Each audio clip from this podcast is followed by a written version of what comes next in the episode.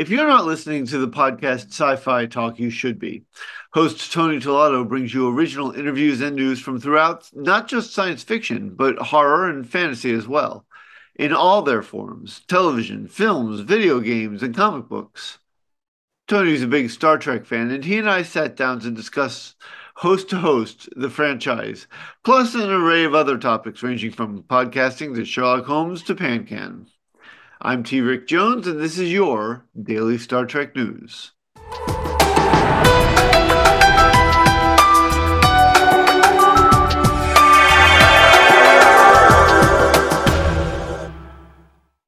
Hello. Oh, Tony, how are you?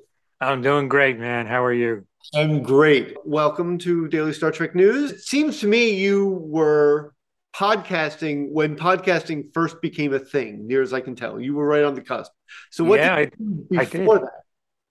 Um, well, actually, I did the uh, I did it as a radio program uh, okay. for a while, which was interesting. And then uh, 2005, somebody mentioned podcast, and and then I, you know, started covering Star Trek. I, I covered uh, junkets for Star Trek First Contact, Star Trek Insurrection, and the last Next Generation movie, Star Trek Nemesis. Oh, wow. And I've been lucky enough throughout the years to talk to just about, that was always my goal, at least one person from every Star Trek series. And I've been able to do that, um, including Discovery, Prodigy, uh, and uh, I'm probably missing one of those. But uh, but yeah, so I've been able to talk to him, and every Tuesday on my podcast on Sci-Fi Talk, I have Trek Tuesday, where I have interviews uh, with people that have been connected with Star Trek or creating new Star Trek content. And uh, cool, coming up this week, I have F. Murray Abraham. He oh, told me about uh, shooting the finale in Star Trek Insurrection. Uh, That's cool. a couple years ago, which is really cool. Yeah, and they're all Trek Tuesday is is basically all um uh, like classic interviews, right? Like you don't generally do new interviews for that. It's all it's all sort of interviews that have been done years ago, sort of a throwback. It it's a mix of both. I, I have also uh, Jonathan Frakes recently, Mike Mahan from Lower Decks. That's the one I missed. Uh, also D. Bradley Baker from Prodigy. Oh yeah. And then I was at the junket for uh, for Star Trek Prodigy and talked to Cade and the young actors that are the leads, which is really cool. And Discovery, I was at the bowels of of uh, Madison Square Garden interviewing the cast of Discovery during season two. So that was really cool. That's really and, cool. And actually, there is a Star Trek connection of a guest I just interviewed, which is really funny. I didn't, I didn't, wasn't planned, uh, but Beth Grant uh, is uh, in May- the Mayfair Witches, which I've been covering. And it turns out I live here in Charlotte, North Carolina, and it turns out Lee J. Cobb's daughter, Julie Cobb, lives here as well. Now, if you go back to the um, original Star Trek series, the episode by any other name, Julie Cobb was in the landing party, and last we saw her, she got turned into a cube and crushed. so, but she's very much alive. so, and, and, then to make even even more interesting, Beth Grant's daughter is Mary Chieffolo, who was the Klingon, of course, yeah, in Star Trek. And if you look at both of them, boy, there's definitely a family resemblance. So um, she's going to say hi for me to her. that's that's. But awesome. yeah, so it's really funny. Yeah, that's eh, there's Star Trek connections all over the place if you just want to look, right?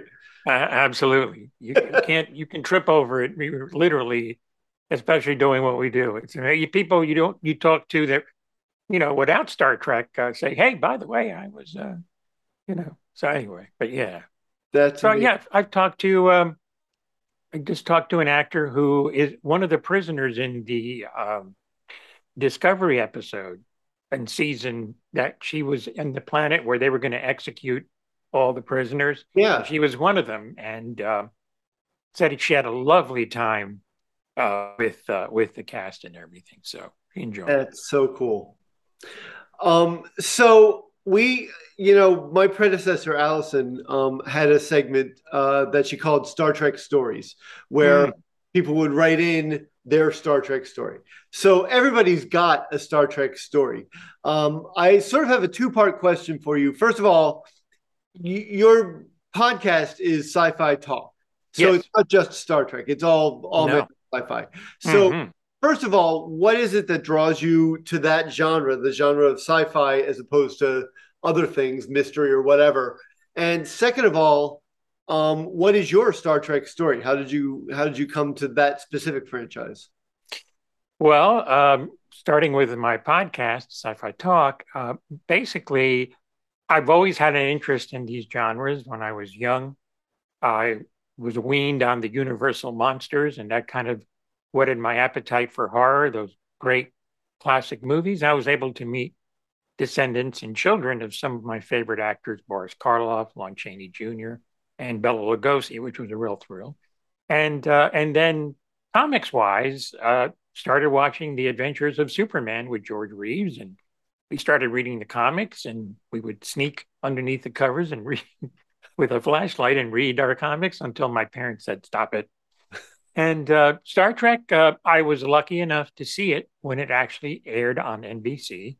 I missed the first two seasons, my neighbor told me about it. I started watching season three, and I've been hooked ever since. And um, to be able to talk to some of these people, including some of my idols like Leonard Nimoy and Jimmy Doohan, that was uh, a real, real thrill. And obviously, I treasure those interviews because they're both gone. Leonard talked about his days uh, in theater and starting a theater company, and that was fascinating.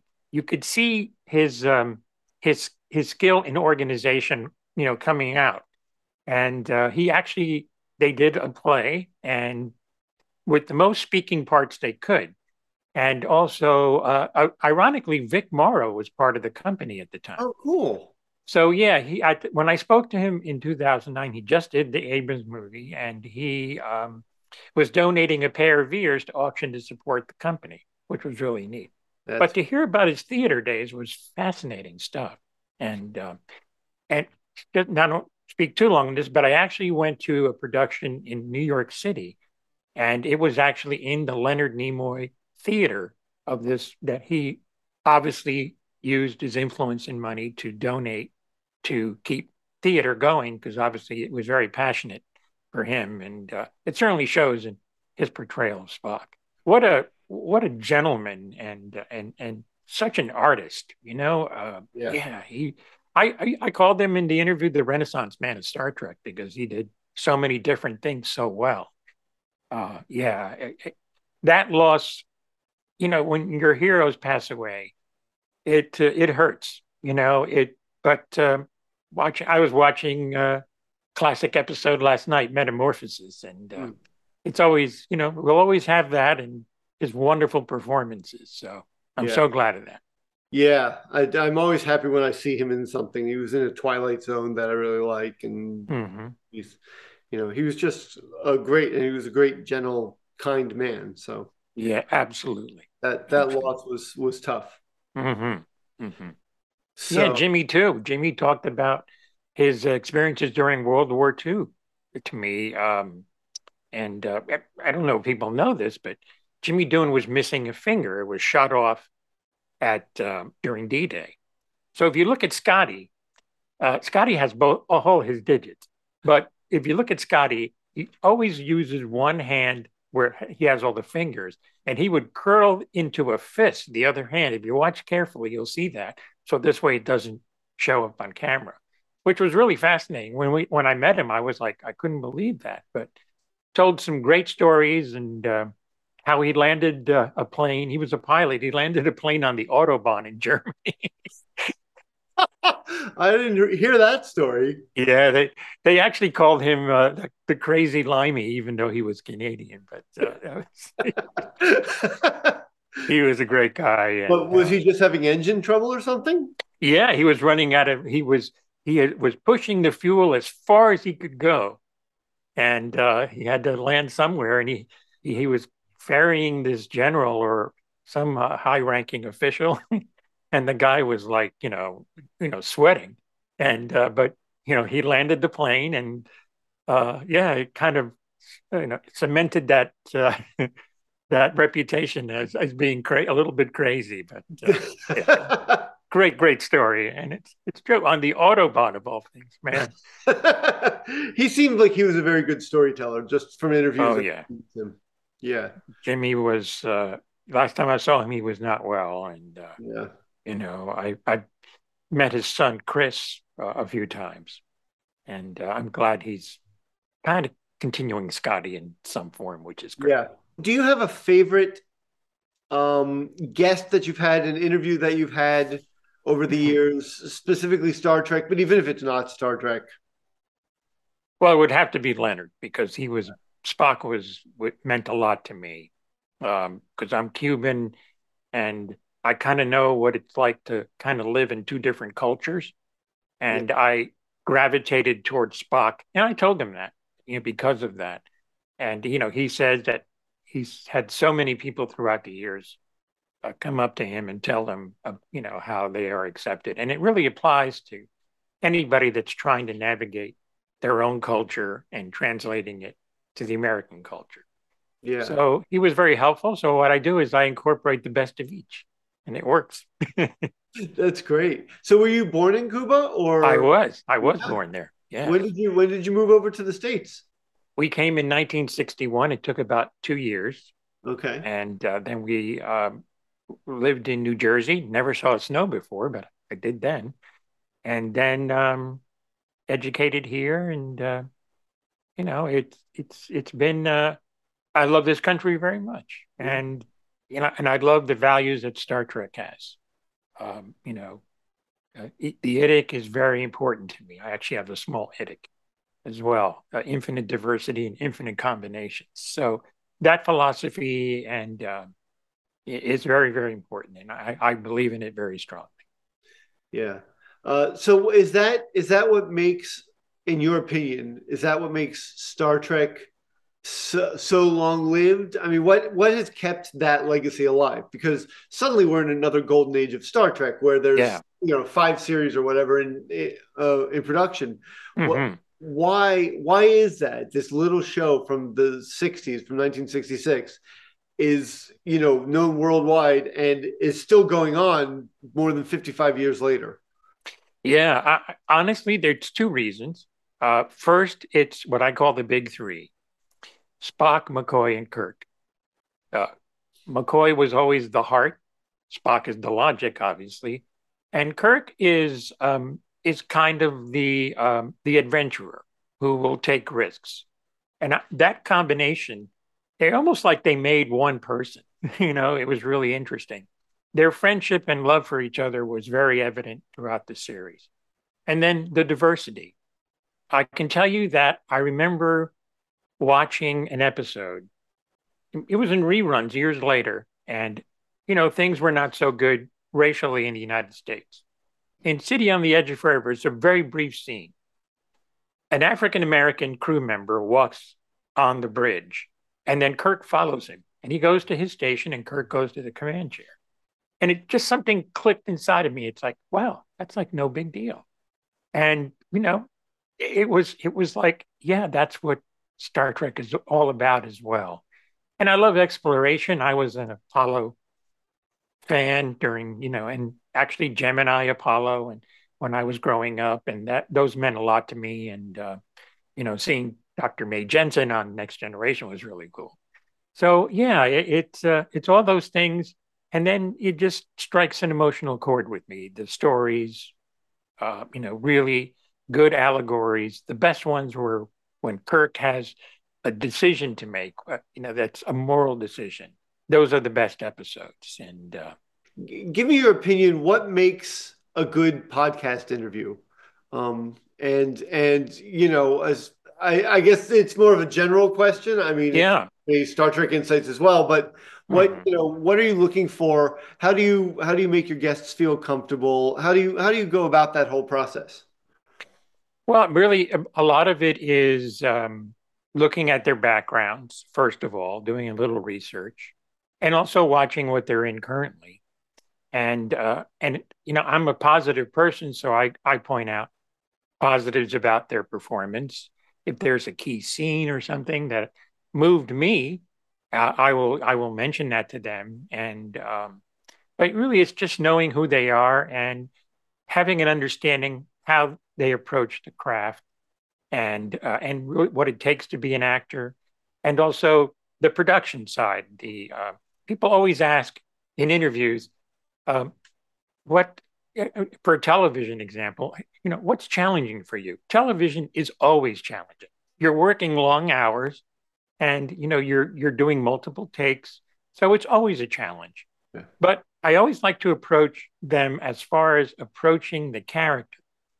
What about this person that you like? What is it you don't like about them? And uh, you know, usually you strike up a rapport, and you also have to Johnny Carson said this years ago. You have to be a good listener. So you might have prepared questions, but if they take you on another path, you know, put, just in a great example was uh, I spoke to Michael Dorn, uh, you know, last year, and um, we just got off on this wonderful tangent about westerns. He loves westerns, you know, and we just started talking about it. And he's actually he wants to do a pilot, you know, western. But uh, so yeah, we just it, it, was a passion of his, and you know, you, you, get to talk to him about what they, what they, uh, what they do. Of course, if it's a Star Trek interview, you want to talk about Star Trek too. But there's ways of doing it that are it's very nonchalant, even if they're promoting something else. So it's really a lot of those things. And if you consider yourself an expert, you're not. I can tell you that right now. It's like I'm not an expert interviewer. I'm working on it constantly. If you ever get to the point where I don't need to work on that, then uh, then you're dead. I remember seeing a television host once interviewing a famous author. He obviously never read the book. And he was talking about restaurants in San Francisco. And I, it was like, it was painful to watch because the guy was so wrapped up in himself that uh, that he kind of ignored what the guest wanted to talk about. And that's really it. You have to, your guest is exactly that, your guest. And you treat them like a guest. And you also have to respect what they do and uh, and and do something that not everybody can do, whether it's in front of the camera or behind. So that's kind of like the rules I try to live by. Do you have a favorite Star Trek series? I suspect I know the answer to this.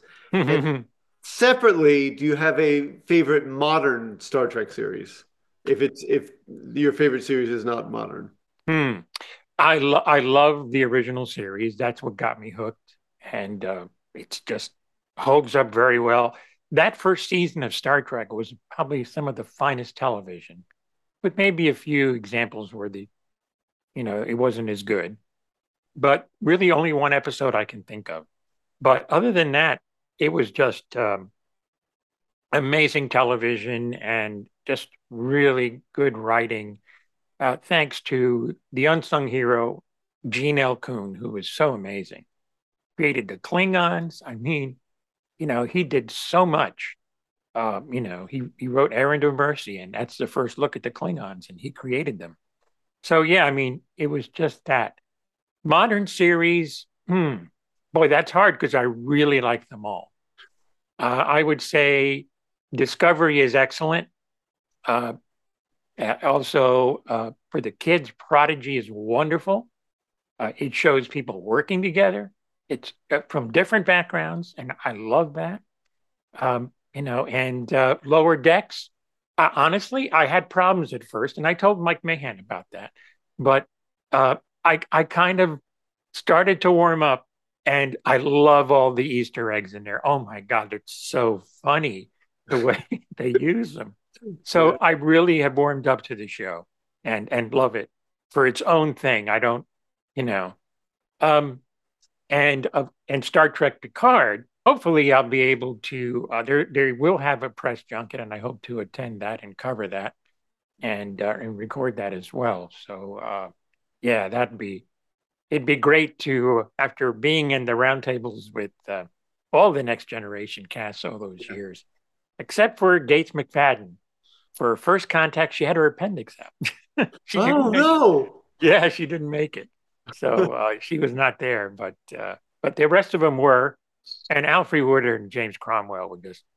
Alfre Woodard lit up the room when she walked in. She was amazing. Just Yeah. really good stuff. Did you go to uh, journalism school? No, I, I I was a communications major and worked at the college radio station, but we're not doing interviews. I was doing uh, I was a DJ and I, I was going to go into that part of my career, but uh, and I did it for a while. And then I just said, oh, this is too much traveling, and you know, it's like you know, I want to have a life, so I just decided not to, and kind of worked in corporate television for a while, and then. Um, you know, radio and started doing. I I, I was going through a life changing uh, moment, and it was like, what do I want to do? And sci-fi talk popped into my head, and um, Yeah. started talking to people, and it's been going ever since. And I'm really glad. I mean, the Star Trek people alone I've met is is it, it's it's amazing. It really has been amazing, and you know, God, all these fifty, almost fifty six years. It's incredible. I know. It's really incredible. But yeah, it's been it's been fun. But you know, uh, interview wise, I kind of learned on the on the fly. I kind of I would critique myself and see what I was doing right and wrong, and some of the old stuff I listen to and I go, oh, but uh, but you know, like but like I said, I'm I'm still working at it. Yeah. You know, it. I talked to Larry Nemecek about uh, his Trek Files podcast when it first came on, Yeah. and there's talk about some finding some really obscure gold. I mean, memos and scripts, and it's just like, oh my god, he just did um, a thing. I think it was uh, the assistant to Gene L. Coon. I think was was on one of his uh, Portal Forty I had him too. She was one of my first ones. Uh, uh, Yeah. Andrea Kindred.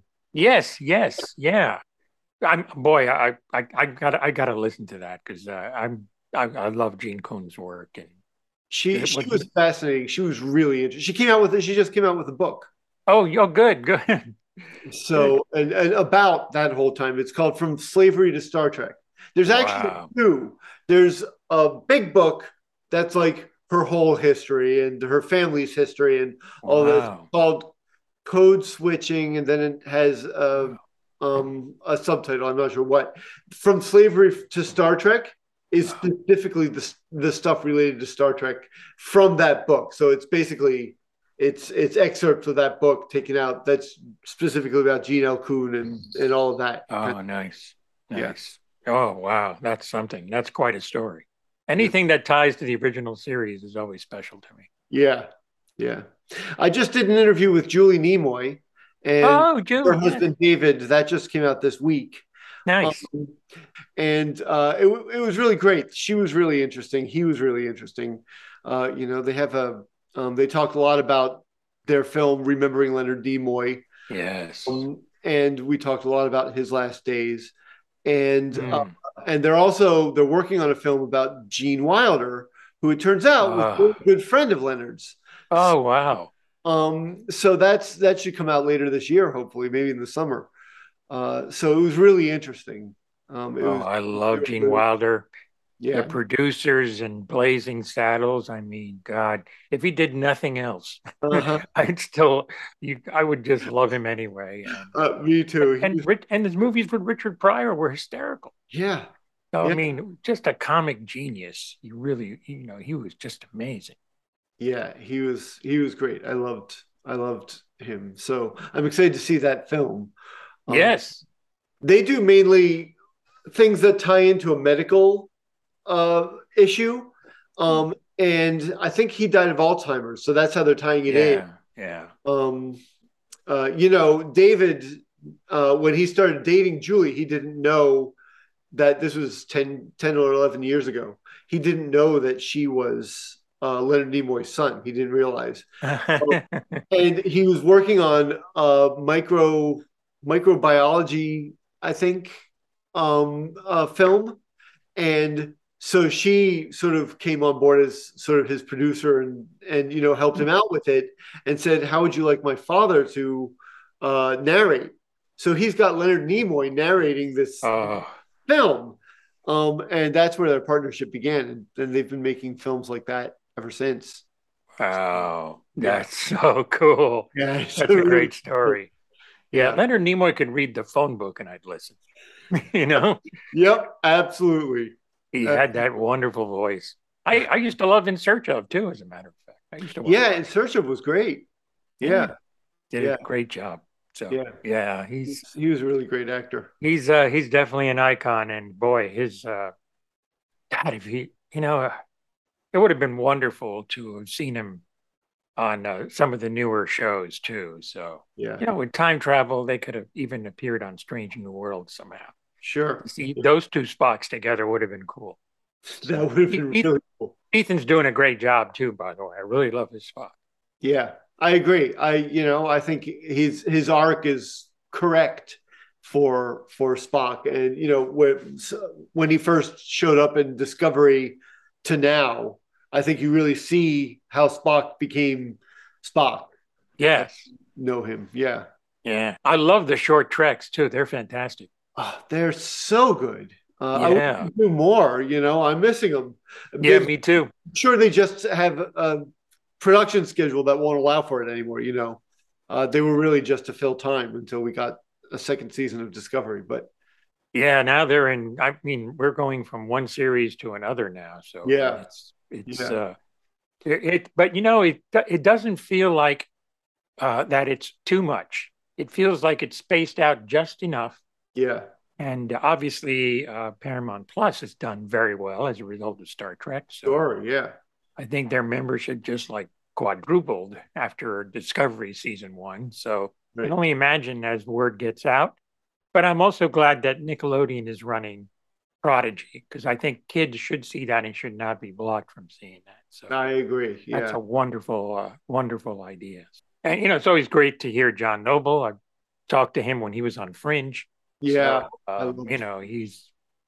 I was at the last Fringe roundtable in San Diego Comic Con, and, oh, wow. uh, and so I was saying goodbye, and um, you know, it was like one of the actors, you know, just kind of looked at me, and I, I he saw that I was, you know, it was like, hey, this that's it.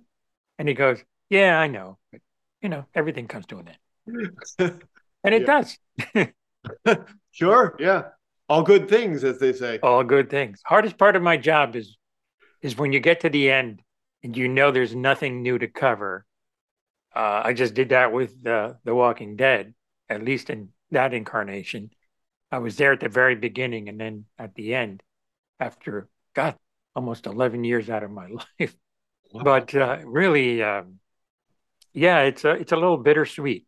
But you know, you look at the work, and the work is good. So that's yeah. what that's what's going to endure. So I wanted to talk to you about. Um, uh, sadly, your wife's aunt passed away recently, and yes. I talked to Jonathan Frakes a few months ago about uh, pancreatic cancer, and I know you've yeah. talked to him about that as well. Um, yeah. uh, would you share your wife's aunt's story? What is mm-hmm. that in law? Um, yeah, uh, yeah. I, it was. Um, she was diagnosed with stage four, and that's that was tough. However, she was actually at first responding to treatment, and um, you know she was doing well. And um, recently, she had a problem. Uh, I think it was related, maybe excuse me, to their her kidney or, or something like that. Pardon me. And um, they actually had to do a procedure, and then they ended up doing the procedure.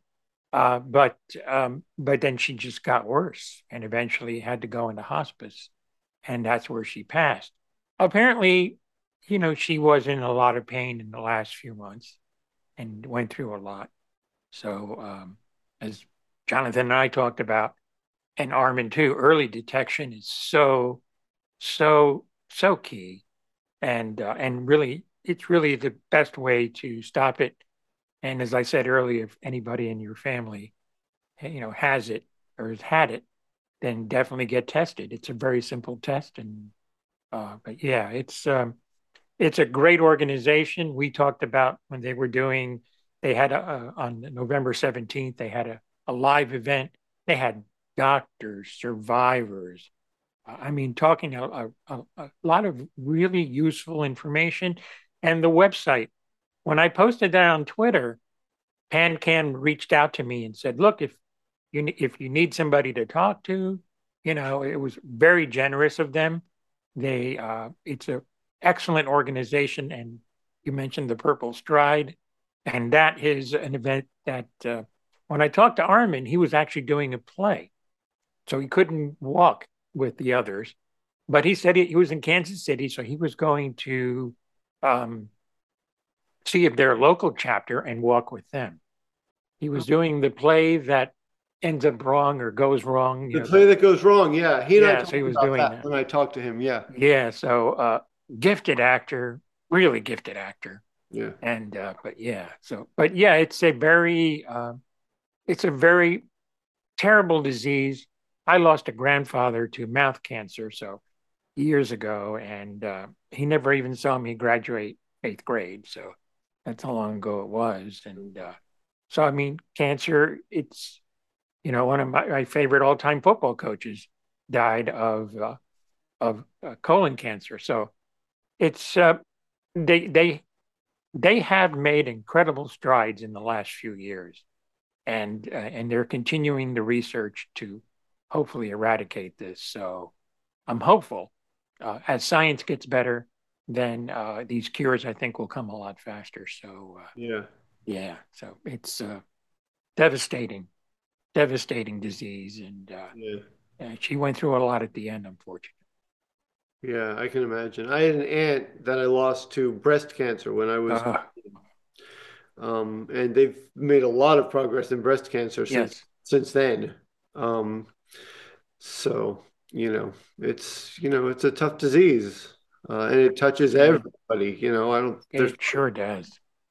Yeah. So, um, so uh, anybody watching this should go to pancan.org and donate and watch for the Purple Stride, which is a walk, uh, which I'm hoping to have some more on that later in the year.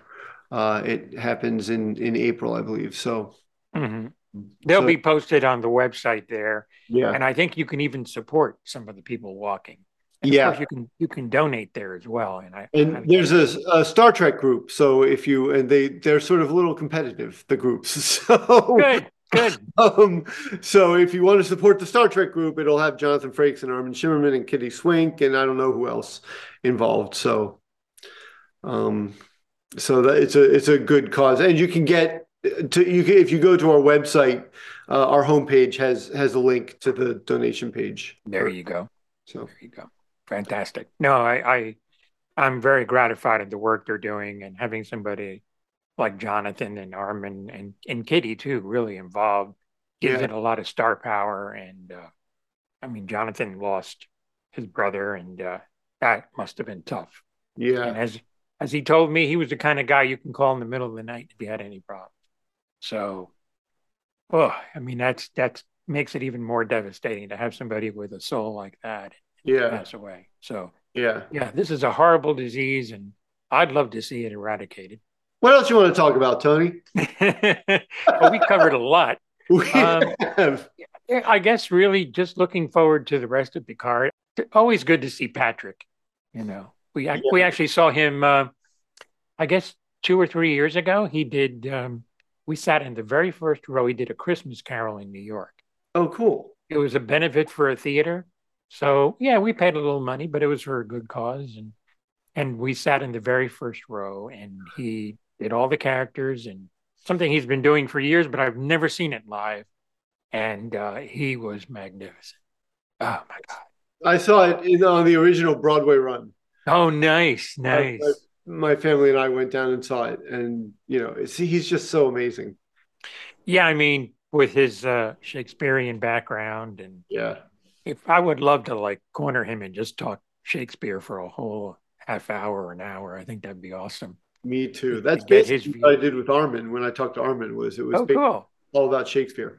Um, but yeah, you you you have two things that I really love: Shakespeare and Sherlock Holmes. I think. I'm big fans of both of those things. Oh my god! I mean, there, um, there is a crossover, I think, between Star Trek fans and mm-hmm. those things in particular. Yes, that is. I've always wondered. Yeah, I mean, I know Leonard played uh, Sherlock Holmes on yeah. Broadway. And obviously, you know, there's uh, could Sherlock be a little bit of an inspiration for Spock? Definitely for his logic. Yeah. Um, and uh, and also, uh, you know, I, I think that has a lot to do with it. But uh, but yeah, Sherlock Holmes. You know, I, I my favorites have got to be Basil Rathbone to start, and really, I think the quintessential Holmes was Jeremy Brett. I agree. And if if you watch the episode The Solitary Cyclist, I believe all of the dialogue is from the story, which was amazing.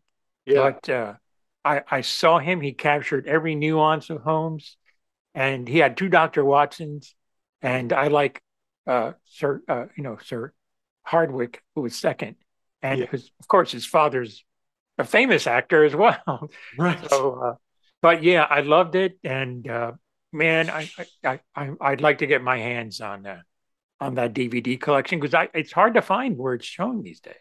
Uh, yeah, I mean, you can get it on BritBox. BritBox, okay. Yeah. Uh, or you can get. I mean, I have the Blu-rays. Yeah, Sherlock Holmes. That was a that yeah. was a big one for me growing yeah. up. Yeah, and I agree. I, I, you know, the dialogue, especially when it's taken directly from the stories, dialogue is so strong anyway because yes. uh, Sir Arthur Conan Doyle was, you know, he was just a master at that. Mm-hmm. Uh, but then Jeremy Brett took that dialogue yeah. and made it his own mm-hmm. and made it better, and which yes. is not easy to do because it's so good to begin with. You know, he just he made some really interesting choices. I thought. I thought so too. I, those were very special series, and I, in those days, I videotaped all of them on VHS, and I would watch them over and over again. And uh, yeah, you know, I actually loved the, their version of Hound of the Baskervilles too. I thought they did an excellent job. Yeah, yeah, uh, me too. Ian Richardson gets an honorable mention too. I thought he did just those two films, yeah, The Hound and The Sign of Four. Yeah, uh, but I, I, he gets an honorable mention. Yeah. He kind of leans more towards the Basil Rathbone interpretation. I thought. Right. Yeah, but I like which I don't sure. mind. It's no, not. I don't mind either. Jeremy Brett is my favorite. Yeah, I would. I would say so. So yeah. yeah. What was the other thing you mentioned? I, I kind of uh, Shakespeare. Oh, Shakespeare. Well, we know Roddenberry liked it. He named episodes "Conscience right. of the King" right. by any other name. Yeah, and "Conscience of the King." Uh, you know, Barbara Anderson actually recites lines from that. Yeah, I love that episode. That's a great episode because I love mysteries and I love yeah. Shakespeare. So and that's got it all.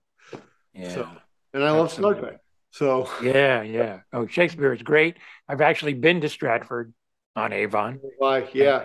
And, and um, at the time they were doing, they had all the costumes from all the BBC productions and in display in City Hall, and I toured that.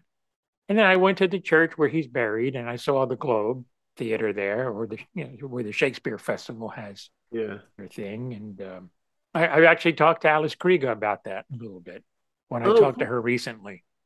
Uh, boy, she she really gave me some great insights on the Borg Queen too. Yeah, really. Yeah, yeah. She understood her really well. I thought. Yeah. Great. She did a great, excellent job playing her. Yeah. But, I, uh, yeah, Shakespeare is man, love it. Yeah, me too. I've done a lot of Shakespeare. Um, wow. Uh, and you know, not as an actor, but as a stage manager. Um, wow. The, yeah. Uh, for a while, I was going up to Westerly, Rhode Island, and doing Shakespeare in the Park. Oh, uh, fantastic! Um, and the first summer I did it, David Birney was in the production. Wow! Who was in an episode of Star Trek Deep Space Nine as a Romulan? Yes. Uh, and you know, uh, was married to Meredith Baxter Birney. Of course. Uh, yeah.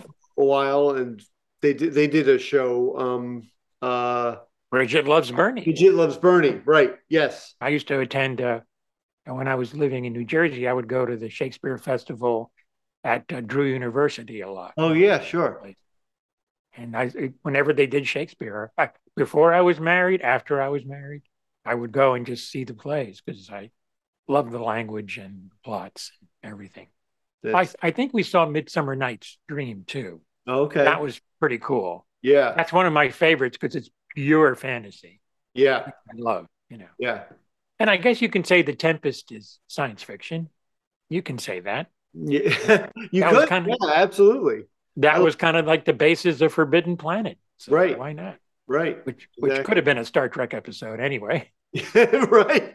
Yeah, it could. Well, I mean, yeah, I mean, it was a precursor to Star Trek. I mean, there's a lot that you think, oh, they stole this from Star Trek, but they didn't because it was 10 yeah. years before Star Trek.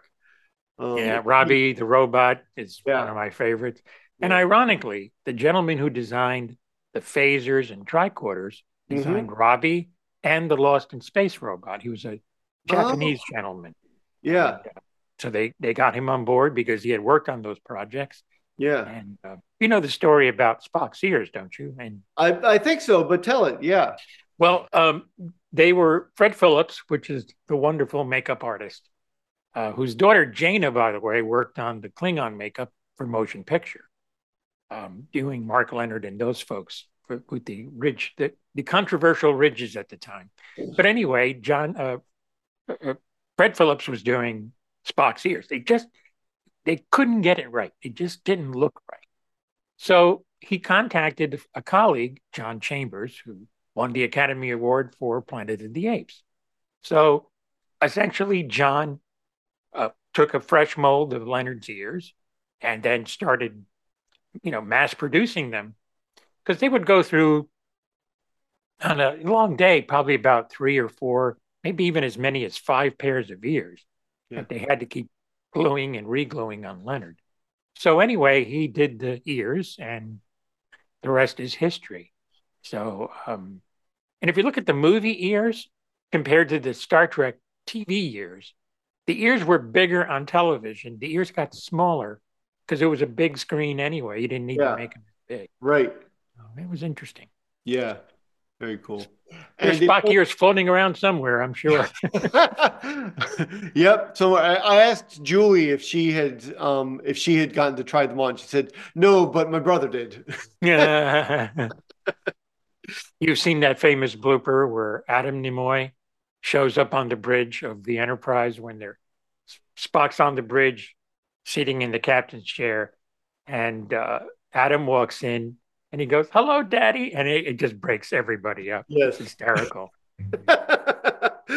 and uh, and years later, he directed him in their version of I Robot on the Outer Limits, which was oh Adam cool. Did. I didn't know that. Yeah, Adam directed him on that, and uh, oh, that's very yeah, cool. That was that's one of the few times father and son worked together. Yeah, and you know who his wife is now, don't you? Uh, Adam's wife. I, oh, Adam's wife? No, I don't think so. Well, he married Terry Farrell. Oh, that's right. I did know that. Yes, yes, I did hear that. Yeah. Yeah, yeah. So yeah. It's got it's such a interconnected universe yeah. with so many things. But so funny. Uh, it's it's neat. It's neat. Yeah, Spock's ears. That's a famous, famous story. I remember yeah. the world of Star Trek. I think it was there was a book by Stephen A. Whitfield about Inside Star Trek. I think it was called. Yeah, Inside Star Trek. Sure. And I devoured that. You know, I learned how they shot. If they if they were on the bridge, they shot all the scenes on the bridge. And that's why Star Trek had continuity errors because you'd see Kirk wearing a different tunic in the same episode. Wait a minute, he just went to the bridge with that tunic and he's coming on board with this one. What's going on here? Quick change. Yeah. But Star Trek is their big mistakes are continuity. Well, thank you very much for joining me. This has been a pleasure and an honor. Um, it was finally I, you know, um, you contacted me toward the end of last year, and it's taken till now to actually get something going. Uh, but I had not. I'm I'm sort of at capacity with pod with the podcasts I listen to, and often have to shuffle around and like drop some because I just, there just aren't enough hours in the day. I hear um, you. I do a lot of podcasts. and I had seen Sci-Fi Talk floating around, and I was like, oh, that might be interesting, but I don't really have the capacity for another podcast. Um, but what, after you contacted me, I started listening, and I love it. And oh, thank you. you know, Very I, nice. I, Very humbly to hear that. It really is. I've subscribed to it and have just been listening to it for the past two months, um, absorbing it because I'm really enjoying every every episode something new. So, oh, that's good. It's know, good to hear that. it's great for Star Trek fans, but it's great for fans of sci-fi, horror, oh, yeah um, fantasy, you know, all of that it um, is involved, and it's everything from comics to video games to movies. um, to TV shows. It's really, really a great podcast. So thank you for putting that out in the world. And uh, oh. I'm ashamed I didn't find it sooner. That's okay. I'm working on that end of it. I need to get the word out better. Uh, mm-hmm. But thank you. It, it's uh, the the honor is mine to be on your podcast. I really appreciate it, and um, and also I extend the invitation. I'd love to have you on mine. I would I would love to be on yours. Thank you very much. My uh, pleasure. Really, my pleasure and my honor to be here. Really, I appreciate it. We will talk again soon. All right. All right. You take care, Tony. You too.